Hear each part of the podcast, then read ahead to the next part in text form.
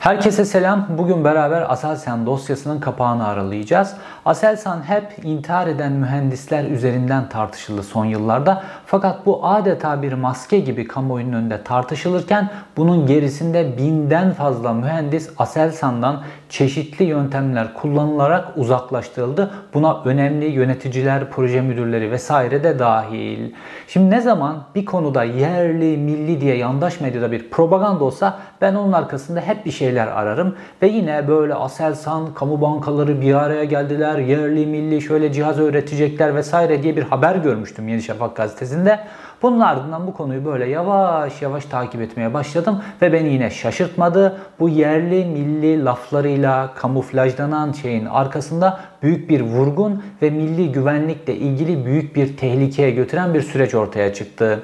Şimdi yine yerli milli denen bir projede nasıl Asensal mühendislerinin doğrandığı, bu yerli milli proje üzerinden nasıl kamu kaynaklarının soyulduğu ve bu yerli yerli milli denen proje üzerinden Aselsan'ın nasıl Çin'in kucağına oturtulduğuna ilişkin çok önemli detaylar vereceğim size. Yine bilgi dolu, yine dop dolu bir video ile karşınızdayım.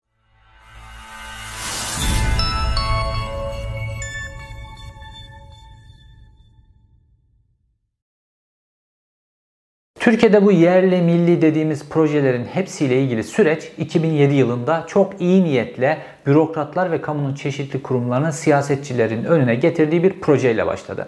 Bu proje şuydu. Türkiye çok fazla cari açık veriyor. Bunun birinci nedeni enerji ithalatı, ikinci nedeni de yüksek teknoloji ürünlerine üzerinden yapılan ithalat. Dolayısıyla kamunun bütün kurumları tek tek kendi alanlarında kendilerinin ithal ettikleri yüksek teknoloji ürünleri ve kendi alanlarındaki özel sektörün ithal ettiği yüksek teknoloji ürünlerinin ne kadarının Türkiye'de üretebileceğine ilişkin kamunun desteğiyle üretilebileceğine ilişkin bir çalışma yaptılar. Ve bununla ilgili çalışmalar nihayetinde Hazine Bakanlığı'na, Maliye Bakanlığı'na gönderildi. Onların üzerinden de TÜBİTAK'la, ASELSAN'la, HAVELSAN'la, kamunun bu kuruluşlarıyla sürekli toplantılar başladı. Ve hangi ürünleri, hangi yüksek teknoloji ürünlerini Türkiye'de üretebiliriz? Dolayısıyla döviz Türkiye'nin içerisinde kalır. Bununla ilgili kamu özel sektöre nasıl yardım edebilir? Özel sektörle kamu nasıl çalışabilir? Aselsan, TÜBİTAK onlar bunlar nasıl devreye sokulabilir? Böyle bir süreç başladı. Fakat günün sonunda bütün bu yerli, milli denen projelerin hepsini AKP vurguna çevirdi. Nasıl yaptılar? Yurt dışından yine yüksek teknoloji ürünlerini ithal ederek araya kendi ve kendi yandaşlarının özel kuruluşlarını sokarak bunları ithal ettiler. İsimleri değiştirildi, üzerlerindeki damgalar değiştirildi. Türkiye'deki çeşitli kurumlara, özel sektöre bunlar satılmaya başlandı. Bunu vurguna çevirdiler. Fakat bugün anlatacağım proje aynı zamanda milli güvenlikle ilgili bir tehlikeyi de içeriyor. Çünkü bu sefer konunun içerisinde Çin var ve Çin'le ilgili konular söz konusu olduğunda Çin konuya ticari bakmıyor. Ben burada para kaybederim vesaire bunlar hiç önemli değil. Acaba bu proje üzerinden çeşitli bürokratları rüşvete bağlar ve bunun üzerinden çeşitli kurumların içerisine girebilir miyim? Bunlardan en önemlisi Aselsan. Türkiye'nin çeşitli alanlarında savunma alanı başta olmak üzere çok yüksek teknoloji üreten, yüksek teknoloji üzerine çalışan bir kuruluş. Şimdi Aselsan'a girme kapıları ATM bildiğimiz para çekme makineleri var ya onun üzerinden oluyor. Şimdi Türkiye'de biliyorsunuz çeşitli noktalarda 55 bin tane ATM var ve her yıl bin yeni noktaya da ATM konuyor ve sürekli olarak bu sayı artıyor. Ve Türkiye'nin bu ATM'lerin bakımları her yıl alınan yeni 4000 ATM çünkü 10 yılda 15 yılda bir ATM cihazlarının değişmesi gerekiyor. Bazı bankalarda yeni özellikler nedeniyle ATM cihazlarını değiştirmeleri gerekiyor vesaire. Bu şekilde Türkiye'de yılda 5000'e yakın ATM sirkülasyonu var, yeni ATM. Aynı zamanda da her bir ATM cihazının yılda 750 dolar bakım masrafı var. Bütün bunları koyduğumuzda özel e, sektör bankaları, kamu bankaları vesaire 1 milyar dolarlık yıllık bir pazar söz konusu ve Türkiye'nin dövizi dışarıya gidiyor. Bununla ilgili kamu bankaları Bilişim AŞ denilen bir şirket kurdular. Bunun %34'ü Ziraat Bankası'na ait, %33'ü Vakıf Bank'a ait, %33'ü de Halk Bankası'na ait ve diğer küçük kamu bankalarının da içine dahil olduğu bir konsorsiyumla e, Aselsan bir araya getirildi. Ve bunlar yerli milli ATM cihazını yapacağız diye ortaya çıktılar. Ve yandaş medyada da yerli milli ATM cihazı projenin adı da TAM. Tam isimli projeyle kamuoyunun önüne çıktılar. Fakat günün sonunda olay öyle bir boyuta geldi ki Türkiye'nin milli güvenliğini tehdit eden bir noktaya geldi ve Aselsan'ın Çin'in kucağına oturtulduğu bir noktaya doğru gitti iyi iş. Şimdi bu tam projesi ve burada bu tam projesinin içinde yüksek miktarda para olduğu ortaya çıkınca ilk devreye giren kim? Ethem Sancak grubu. Bir numaralı yamyamlardan bir tanesi. Hemen Ethem Sancak grubu alelacele bir şirket kuruyor ve bu tam projesinin içerisine girmeye çalışıyor. Fakat işler beklenmedik biçimde ilerliyor. Çünkü işin içerisinde bu sefer Çin var. Aselsan başlangıçta bu işe en önemli e, mühendislerini veriyor. İşte tasarım mühendisleri, bilgisayar mühendisleri, kalite kontrolörleri vesaire. Bunların hepsi bir araya geliyorlar ve iyi bir takım kuruyorlar. Bu takım da özellikle savunma sanayi alanındaki çok e, önemli projelerde çalışmış bir takım. Aynı zamanda da işte bu pandemi döneminde sonra biz bu takımı görmüştük. Bu pandemi döneminde çok hızlı biçimde bu takım bu solunum cihazları yaptı. Biliyorsunuz pandeminin ilk dalgasında solunum cihazları kara borsaydı böyle. İşte zenginler böyle milyon dolar verip evlerine solunum cihazı alıyorlardı filan. Dünyada kara borsaydı solunum cihazı ve bu ekip çok hızlı biçimde Aselsan'da gece gündüz yatarak solunum cihazı üretmeyi başarmışlardı Aselsan'da ve Türkiye'deki işte bu hızlı biçimde solunum cihazı üretilmesi dünyanın çeşitli yerlerinde şeklinde haber dahi olmuştu. Türkiye'nin yerli milli solunum cihazını yaptılar. Çok hızlı biçimde. Bu ekip. Bu ekip aynı zamanda bu ATM projesinde de çalışıyor. Bu solunum cihazı sürecinde bir süre ona ara veriyorlar. Bu kadar. Şimdi bu ekip böyle harıl harıl çalışıyor ve Aselsan'ın içerisinde yerli milli bir tane ATM'yi prototip haline getiriyorlar bir taraftan. Tam bu sırada Ethem Sancak devreye giriyor. Ve Ethem Sancak'ın işte Nasrullah Sancak isimli bir yeğeni var. Bu e, Atmesan isimli bir tane firma kuruyor. Firmanın içi tamamen boş. Tabeladan ibaret. Ankara'da bir firma kuruyorlar ve bunlar hemen Aselsan'a geliyorlar. İşte yanlarında çeşitli mühendislerle vesaire geliyorlar ve e, Aselsan'ın yöneticileri zorlanarak bir toplantı organize ediliyor. Siyasi baskıyla da bir toplantı organize ediyorlar ve böyle anlatıyorlar. İşte biz şöyle yerli milli şöyle bir e, cihaz geliştirdik ATM cihazı. Biz bu cihazı üzerinden işte Aselsan'la birlikte çalışabiliriz. Dolayısıyla biz size üretip bu cihazı veririz. Siz de bu kamu kurumlarıyla oluşan konsorsiyumun içerisindesiniz. Siz de bu cihazı o kamu kurumlarına gönderirsiniz. Dolayısıyla Türkiye yerli milli bir ATM cihazına sahip olabilir. Atmesan Normalde bir önceki videoda anlattım size. Mehmet Ağar'la Ethem Sancak bu savunma sanayi alanında, milli projeler alanında çünkü milli kelimesini bu ikisi duyduğu zaman oradan vurguna odaklanıyorlar bu ikisi. Birisi ülkücü, birisi de sözde Mao'cu. Fakat para söz konusu olunca ikisi bir araya geliyorlar. Çünkü milli kelimesiyle çok güzel soygun yaparsınız Türkiye'de. Dolayısıyla ağır için de uygun, Ethem Sancak için de uygun. Ve aslında bu Ethem Sancak'ın bu Atmesan şirketinin arkasında Recep Sancak var. İşleri organize ediyor. Fakat e, Ticaret Sicil Gazetesi'ne baktığınızda Nasrullah Sancak, Ethem Sancak'ın yeğeninin üzerine kurulu. Böyle adamın bir ton yeğeni var. Her bir yeğeni ülkenin bir tarafına yapışmış vaziyette. Şimdi bunlar geliyorlar ve Aselsan'ın iki tane yöneticisinin önderliğinde bir toplantı organize ediyorlar. Aselsan Akıllı Sistemler Direktörü Gökhan Uluçay ve Uğur Türkoğlu. Bu ikisini aklınızda çok iyi tutun. Çünkü bu ikisi Çinlilerle birlikte organize biçimde hareket eden esas ikili. Tabi Aselsan'ın tepe yönetiminin bundan habersiz olmaması mümkün değil. O ayrı konu. Şimdi Gökhan Uluçay'ın e, organizasyonunda siyasi baskı nedeniyle tabi Ethem Sancak tarafı geliyor. İşte Aselsan mühendisleri oturuyorlar vesaire ve yapılmış. Türkiye'nin bir özel sektör firması yerli birli milli bir tane ATM yapmış sözde ve bunu anlatmaya başlıyorlar. Ve bunu işte ekran özellikleri şöyle güzel, işte para çekme haznesi böyle güzel, kamerası şöyle iyi çalışıyor filan. Havada böyle yerli, milli, dünyada bile olmayan böyle teknolojiler uçuşuyor, havada dönüyor vesaire. Bunlar bir sunum yapıyorlar. Bu sunum yapılıyor, bitiyor, gidiyor. Sonrasında Gökhan Uluçay e, izin veriyor. Kime? Gökhan Uluçay Aselsan mühendislerine gerçekten böyle bir ATM var mı yok mu gerçek anlamda araştırmalar için önünü açıyor. Fakat bu milli, yerli, Türkiye'nin faydasına olan sebepler nedeniyle değil. Ethem Sancak'ın şirketini doğrayıp Çinlilerin önünü açmak gerekçesiyle yapılıyor. Ve nihayetinde Aselsan'ın bu mühendisleri araştırıyorlar, işte o firmayı arıyorlar. Firmayı alıyorsun, telefona çıkan yok. Mail atıyorlar, maile cevap veren yok. Anlıyorlar ki bu firmanın içi boş, tabela bir firma. Firmanın olduğu yerin de içi boş tamamen. Bir tane bina tutulmuş. Orada ne yapılacak biliyor musunuz?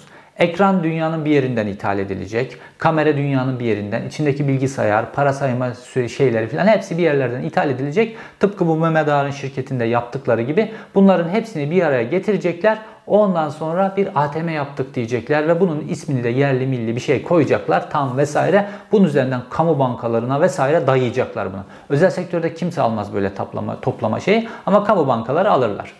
Ee, çünkü devlet üzerinden siyasi baskıyla halledilecek. Ve Aselsan mühendisleri bunun böyle olduğunu, şirketin içinin boş olduğunu, o toplantıya Gökhan Uluçay'ın önderliğindeki o toplantıya Ethem Sancak tarafının getirdiği mühendislerin aslında o anda Atmesan şirketinde çalışmadıkları, başka şirketlerin mühendisleri, başka şirketlerin kadrolarında olduğu, sırf o toplantı için onların kiralanarak getirildiğine kadar her şeyi raporluyorlar, ortaya koyuyorlar. Böyle olduktan sonra Gökhan Uluçay da alıyor bu raporlarla birlikte bu siyasi taraftan gelen baskıyı kırmaya çalışıyor. Çünkü Ethem Sancak işin içerisine girdiğinde bütün malı kendi götürecek. Ancak Çinlilerle hareket ettiklerinde kendilerine de düşecek bir hadise var. O sırada enteresan bir şey oluyor. O sırada Katarlılar imdada yetişiyor. Bu meşhur BMC videosunda anlattığım hikaye. Katarlılar Ethem Sancak'ın BMC'nin içini Talip Öztürk'le beraber nasıl soyduğuna ilişkin raporu Tayyip Erdoğan'ın önüne koyduklarında Tayyip Erdoğan Ethem Sancak'a geçici olarak sanki refüze etmiş, sanki silmiş, sanki gözden düşürmüş gibi pasife alıyor. Ethem Sancak'ı pasife aldığında bunların önü tamamen açılıyor. Ethem Sancak zaten pasif duruma geçmiş vaziyette. Bir de böyle kallavi bir rapor var. Bunların böyle bir cihaz üretmediklerine ilişkin ve çok fazla zaman kaybedileceğini ve bunun yerlilikle, millilikle ilişkisi olmadığına ilişkin bir rapor. Bunun üzerine Ethem Sancak grubu düşüyor gözden. Ethem Sancak'ın projesi, Ethem Sancak'ın bu girişimi tamamen çöpe gidiyor. Ondan sonra başlıyor Çinli firmanın önü yavaş yavaş otobana çevrilmeye. Normalde Aselsan'la kamu bankaları arasında imzalanan sözleşmenin ilk etabı 129 milyon dolarlık, 129.5 milyon dolarlık bir anlaşma. Bu anlaşma ilk etap için dediğim gibi 10 bin tane bu cihazdan Aselsan üretecek, kamu bankalarına verecek ve bunun karşılığında bu kadar para Aselsan'ın kasasına geçmiş olacak. Ve bununla ilgili tabii yıllık 750 dolarlık bir bakım masrafı var. Bu bakım masrafı Aselsan'a geçecek. Aselsan bu geliri farklı projelerde kullanabilecek. Aynı zamanda kamu bankaları da bu projenin ortağı olduğu için de kamu bankalarında cebi de olacak. Çünkü özel sektör bankaları da bunu kullanacaklar. Aynı zamanda böyle güzel bir cihaz geliştirildiği için de bu cihazın yurt dışına ihraç edilme imkanı da var. Kulağa çok güzel gelen bir proje ve Aselsan mühendisleri de ortaya bir prototip ürün çıkarmış vaziyetteler. Fakat olay vurguna çevrilecek ya. Vurguna çevrileceği için Aselsan mühendislerinin bu işten bir şekilde refüze edilmeleri lazım. Şimdi Çinli GRG firması var. Çinli GRG firması rüşvetle bütün bürokrasiyi ele geçirmek için Çin'in kullandığı firmalardan bir tanesi. Ve kar, zarar vesaire bunun umurunda değil. Zaten Çin şu anda Türkiye'de otoyollar, limanlar, başka yerlerden sürekli böyle üçüncü köprü vesaire dahil her yeri böyle devralmaya çalışıyor. Ve burada böyle kar, zarar, ekonomik konulardan daha fazla stratejik yatırımlar yapıyor. Yani devlet arkasında para sorun değil Çin için. Burada da asıl mesele bu ATM meselesi, bankalarla ilgili mesele değil. Asıl mesele Aselsan'ın içerisine girebilmek. Eğer Aselsan'ın içerisinde kritik konumlardaki bazı kişileri rüşvete alıştırırsanız sonrasında Aselsan'ın geliştirdiği projelerin hepsini kendi tarafınıza çekebileceğiniz gibi kritik projelerin içerisinde Çinli firmaları da partner kuruluş olarak da sokabilirsiniz. Asıl mesele bu. Ve bunun üzerinden bu GRG firması çok uygun fiyatlarla ilk etapta sonradan tabi bakım masraflarıyla bunu şişiriyor ama cihazın fiyatını düşük tutarak vesaire Aselsan'ın içerisine girmeye çalışıyor. Ve burada Aselsan yöneticileri de rüşvete bağlanan Aselsan yöneticileri de o zaman ne yapmaları lazım? Bir biçimde Aselsan'ın üretip ortaya koyduğu platformu, ortaya koyduğu ATM cihazını gözden düşürmeleri lazım. Normalde bu Çinli ciğerci firması kamu bankalarına bazı bu cihazlardan satmış ta 2010 yılında. Ziraat Bankası'na 1550 adet o dönemin AKP Sultanbeyli Belediye Meclis üyesi Nazif isimli bir adam var. Bunun üzerinden rüşvet çarkı kurarak ve dönemin Ziraat Bankası yöneticilerine 100 bin 200 bin dolar rüşvet vererek bu ciharci firması 1550 adet e, Ziraat Bankası'na bu cihazlardan satıyor. Fakat 2010 yılından 2018 yılına kadar yani 8 yıl boyunca hiç başka cihaz satamıyor. Çünkü Ziraat Bankası'nın kullandığı bu cihazların hepsinde problem çıkıyor. Özellikle güneşte ekranın yeterince göstermemesi, para haznesindeki sorunlar, kameradaki sorunlar vesaire, sıcakta çalışmama gibi problemler pek çok problem çıkıyor ve 8 yıl boyunca cihaz satamıyor.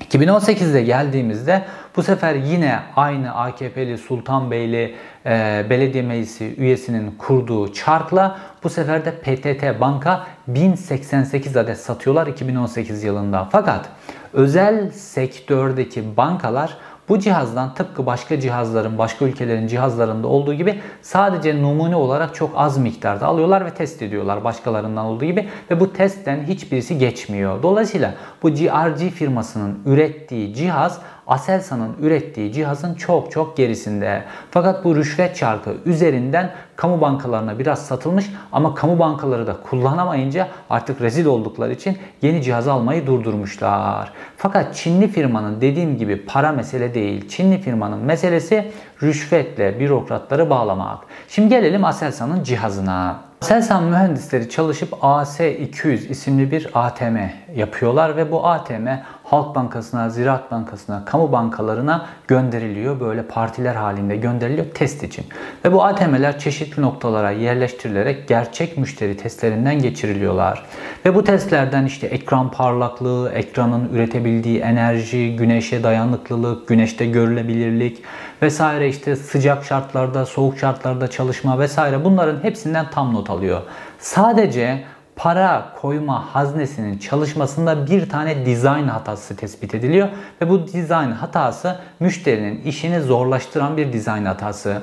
Ve Aselsan mühendisleri bunun üzerine de çalışıyorlar ve seri üretime geçildiğinde bu dizayn hatasının da düzeltilmesiyle ilgili düzenleme tamamlanıyor. Fakat bu dizayn hatasını Gökhan Uluçay isimli Aselsan'ın akıllı sistemler direktörü bunu sürekli bahane ediyor. Bunu bahane ederek bunun üzerinden tabii ki buna Aselsan'ın üst düzey yöneticileri de buna olur verdikleri için onlar da bir bahane aradıkları için bunlar bu şekilde bu dizayn hatası üzerinden bir raporlar oluşturuyorlar, oluşturuyorlar ve biz bu projeyi zamanında yetiştirebilmemiz için, taahhütlere uyabilmemiz için, kamu bankalarının ihtiyacının zamanında tamamlayabilmemiz için Çinli bu GRG firmasıyla çalışmamız lazım. Bununla ilgili Aselsan'ın üst yönetiminden mütabakat alınıyor ve bununla ilgili de kamu bankalarının da muhtemelen Çin'le bu tip ilişkiler geliştirmiş yöneticileri üzerinden düzeneyi tamamlıyorlar. Yani düzenek bütün ayaklarıyla yerli milli projesinin bir rant projesine Türkiye'deki bürokratlar, Türkiye'deki rüşvetçi siyasetçiler üzerinden rant projesine dönüştürülmesi tamamlanıyor. Ve Çin'in, Çinli GRG firmasının H68V modeli Türkiye'ye e, etiketleri olmayacak şekilde, markaları olmayacak biçimde Türkiye'ye gönderiliyor. Türkiye'ye gönderildikten sonra e, bu üzeri toplanıyor, bir araya getiriliyor. Üzerine tam Türkiye'nin yerli milli ATM logosu yapıştırılarak kamu bankalarına gönderiliyor.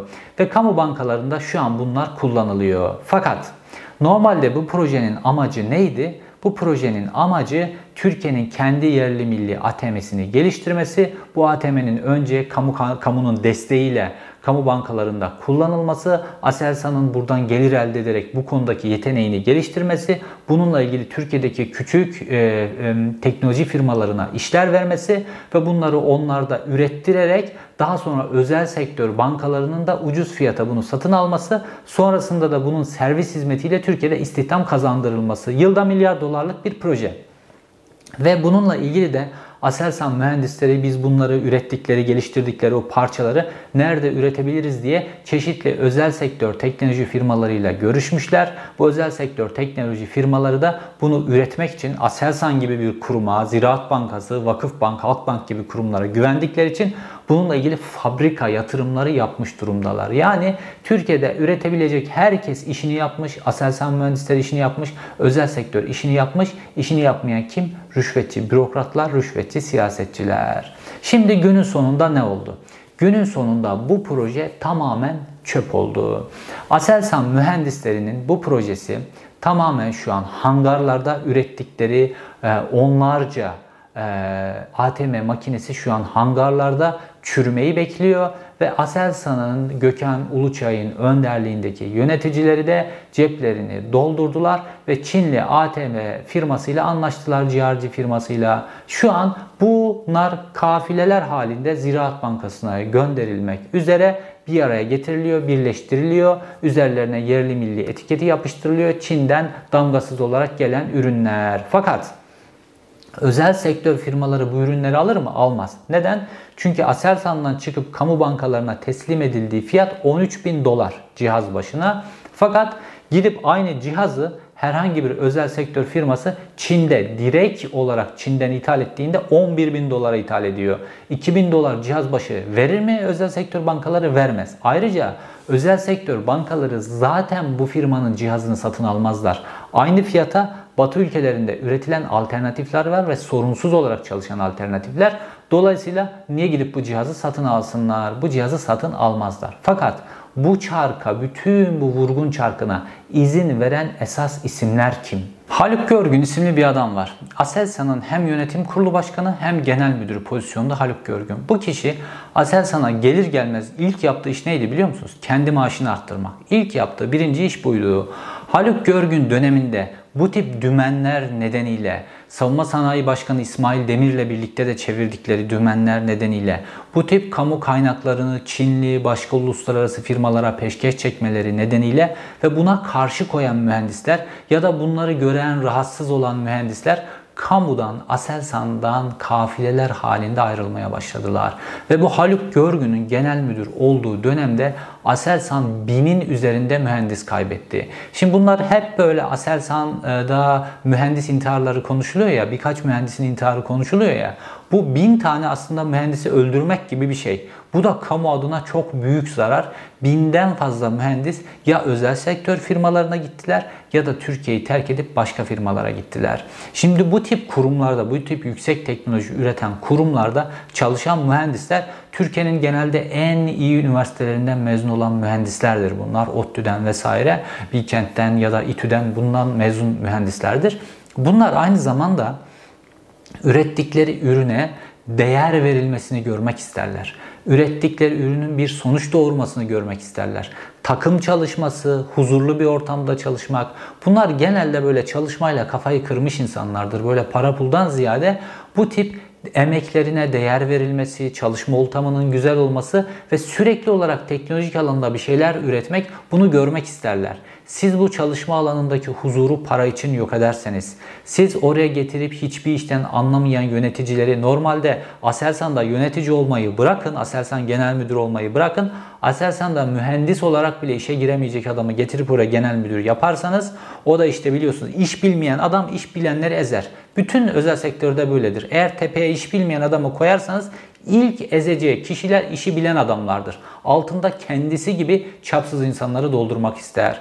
Dolayısıyla Aselsan'dan bütün bir huzur, Aselsan'daki bilim ortamının yok edilmesi nedeniyle binin üzerinde mühendis ayrılmak zorunda kaldı. Ve Aselsan'a hem savunma sanayi alanında çeşitli cihazlarda büyük katkılar sağlamış hem pandemi dönemindeki solunum cihazları ekibinde çalışmış hem de bu ATM e, cihazlarında bu ekibin başı olan kişi de bütün bu baskınla baskılar, bütün bu vurgunu gördüğü, buna direndiği, hem Çinli firmanın ürünün ne kadar adi olduğu ile ilişkin rapor yazdığı, hem Ethem Sancak'ın çevirdiği dümeni ortaya çıkarabilmek için baskılar nedeniyle Aselsan'dan istifa edip gitti. Onu da bitirdiler. Bu e, projede görev almış mühendislerin hepsini de küstürdüler. Ya Aselsan'dan ayrıldılar ya da yurt dışında iş bakıyorlar. İlk fırsatta çekip gidecekler. Sonuçta Haluk Görgün ve Uluçay bu ikisi bir araya geldiler ve büyük bir projeyi Gökhan Uluçay ve Haluk Görgün büyük bir projeyi Türkiye'ye her yıl milyar dolar seviyesinde para kazandıracak bir projeyi alıp Çin'in kucağına verdiler. Çin bundan para kazanacak mı? Kazanacak. Fakat Çin için asıl mesele bu projeden gelecek işte birkaç yüz milyon dolar kar filan değil. Çin için asıl mesele buradan Aselsan'ın içine girmiş olmak. Çin artık Aselsan'daki bazı bürokratları rüşvete bağlama kapasitesine ulaşmış durumda. Bundan sonra daha büyük şeyler olacak. Aselsan'dan daha büyük sızıntılar olacak. Bu böyle adım adım devam edecek. Ve bunu da böyle işte Çin'e işi vermek için de çok güzel bir mekanizma kurmuşlar. Normalde Aselsan'ın ürettiği cihazın bir AS200'ün bir fiyatı var. Çinli cihazın H68V'nin bir fiyatı var. Fakat Çin cihazın fiyatını düşürüyor fakat yıllık bakım maliyetlerini yükseltiyor. İlk 5 yılda Çin'in cihazı ucuz gibi gözüküyor ama 5 yıldan sonraki anlaşma çünkü 10 yıl imzalanıyor. 5 yıldan sonraki dönemde bakım masrafları üzerinden Aselsan'ın ürettiği ve bakım masrafı ile birlikte teklif ettiği fiyatın da çok fazla üzerine çıkacak. Buradan da bir vurgun yapıyorlar. Çünkü bunların hepsinden komisyonlarını alacak bu yöneticiler bu şekilde. Yoksa kimse aptal değil kimse herhangi bir kullanıcı dahi Aselsan'ın ürettiği AS200 cihazının Çin'in ithal edilen ve etiketi değiştirilen H68V cihazından daha kaliteli olduğunu görebilir. Fakat bunu görmek istemiyorlar çünkü gözlerini kapatıyorlar. İşte onlar gözlerini kapattıkça ve halk da gözlerini kapattıkça, muhalefet de gözlerini kapattıkça Türkiye'nin yetişmiş, vatansever, gerçek anlamda yerliliği, milliliği önemseyen mühendisleri birer birer küserek bu ülkeyi terk ediyorlar. İşte bizzat Tayyip Erdoğan'ın ağzından Boğaziçi Üniversiteli gençleri Türkiye'nin kalburüstü en iyi üniversitesini kazanmış, o kadar çalışmış, zeki, sadece çalışmak da yetmiyor. Çok zeki olmak lazım. Boğaziçi Üniversitesi'ne gitmiş gençler Tayyip Erdoğan'ın ağzından düşman olarak ilan edildiler neredeyse. Ve bu gençler videolar çektiler. Dediler ki ya biz kendimizi bu ülkede istenmiyor gibi görüyoruz dediler. Ya bu tip çok zeki gençler biraz farklı olur. Gençliklerini farklı yaşarlar. Farklı eğilimleri olur vesaire. Yok bunların önünü açmayın. Bunlar tek tip olsunlar. Tek tip adamdan hiçbir teknoloji, hiçbir yenilik üretilmez. Fakat bunların farklılıklarına da izin yok. Bu gençlerin kendi aralarında teknoloji üretmelerine de izin yok. Türkiye'nin Aselsan gibi kurumlarında bir araya gelip bir işler yapmalarına da izin yok. Yetmiyor. Yaptıkları, ürettikleri bir ürün gözlerinin önünde hangara atılıyor, çürütülüyor ve yöneticileri gidip rüşvet için çok net, belli, zeki çocuklar bunlar anlıyorlar bunu. Gidip Çinli firmanın daha dandik ürünüyle anlaşıyorlar ve bunu kamu kurumlarına satacaklar. Ve bu gençler, bu mühendisler aynı zamanda neyi görüyorlar biliyor musunuz? Şu yerli milli oto vardı ya Saab aslında Saab'ın ürettiği fakat Saab'ın bile ekonomik görmeyip piyasaya sürmediği 3 tane modeli vardı hatırlıyor musunuz? Fikri Işık'ın Sanayi Bakanı olduğu dönemde getirildi bunlar. Türkiye çok büyük propagandayla bir de üzerleri böyle kaplandı vesaire getirildi yerli milli oto diye tanıtıldı. Buna sırf sadece o modellerin telif hakkı için 300 milyon dolar para ödendi. Yan ödemelerle birlikte 500 milyon dolar para yine kime hediye edildi biliyor musunuz? O Çinli firma, o Saab firmasını, İsveçli Saab firmasında Çinli bir firma satın almıştı. Yine Çinli firmaya 500 milyon dolar enjekte edildi bu şekilde. Şimdi o üç otomobil nerede biliyor musunuz? Aselsan'ın depolarında, Aselsan'ın hangarlarına atılmış durumda. Şimdi bu mühendisler o 3 tane otoya 500 milyon dolar para gitti ve Aselsan'ın hangarında çürümeye terk edilmiş durumda. Şu an lastiklerin havası inmiş, aküleri bitmiş filan öyle tarif ediyorlar. Bu vaziyette fakat bu mühendisler bu 500 milyon doların çöpe atıldığını görecekler. Sonra kendileri ev kiralarını, kredi kartlarını kapatmak için bütün hayatlarını böyle geçirecekler ve bu mühendislerden teknoloji üretmelerini bekliyorsunuz. Sonra da bu mühendisler yabancı firmanın teklifini kabul edip yurt dışına gittiklerinde de vatan haini oluyorlar. Zaten sürekli biz vatan haini oluyoruz. Sürekli böyle terörist oluyoruz vesaire. Ömrümüz ev kiramızı ödemeye çalışmak ve kredi kartlarımızı kapatmaya çalışmakla geçiyor. Fakat terörist, vatan haini vesaire hep biz oluyoruz. Bunlar daha gençliklerinde 20'li yaşlarında Mercedeslerle, Ferrari'lerle geziyorlar. Hepsinin yazlığı, kışlığı, yurt dışında yatırımı her şeyi var. Fakat bunların ağzından yerli, milli kelimesi düşmüyor. Yerlilik, millilik, vatanseverlik bunlar tarafından satın alınmış adeta. Parsellenmiş. Herhalde tapu kadastroya gidip bunlar üzerlerine tapulamışlar. Sürekli bunlarda bu kavram. Fakat biz kredi kartlarını kapatmak, ev taksidi ödemek ya da ev kirası ödemekle ömrü geçen bizler terörist oluyoruz, vatan haini oluyoruz. Bu da böyle bir düzen isyan etmedikçe de değişmeyecek bir düzen. İzlediğiniz için teşekkür ederim. Bir sonraki videoda görüşmek üzere.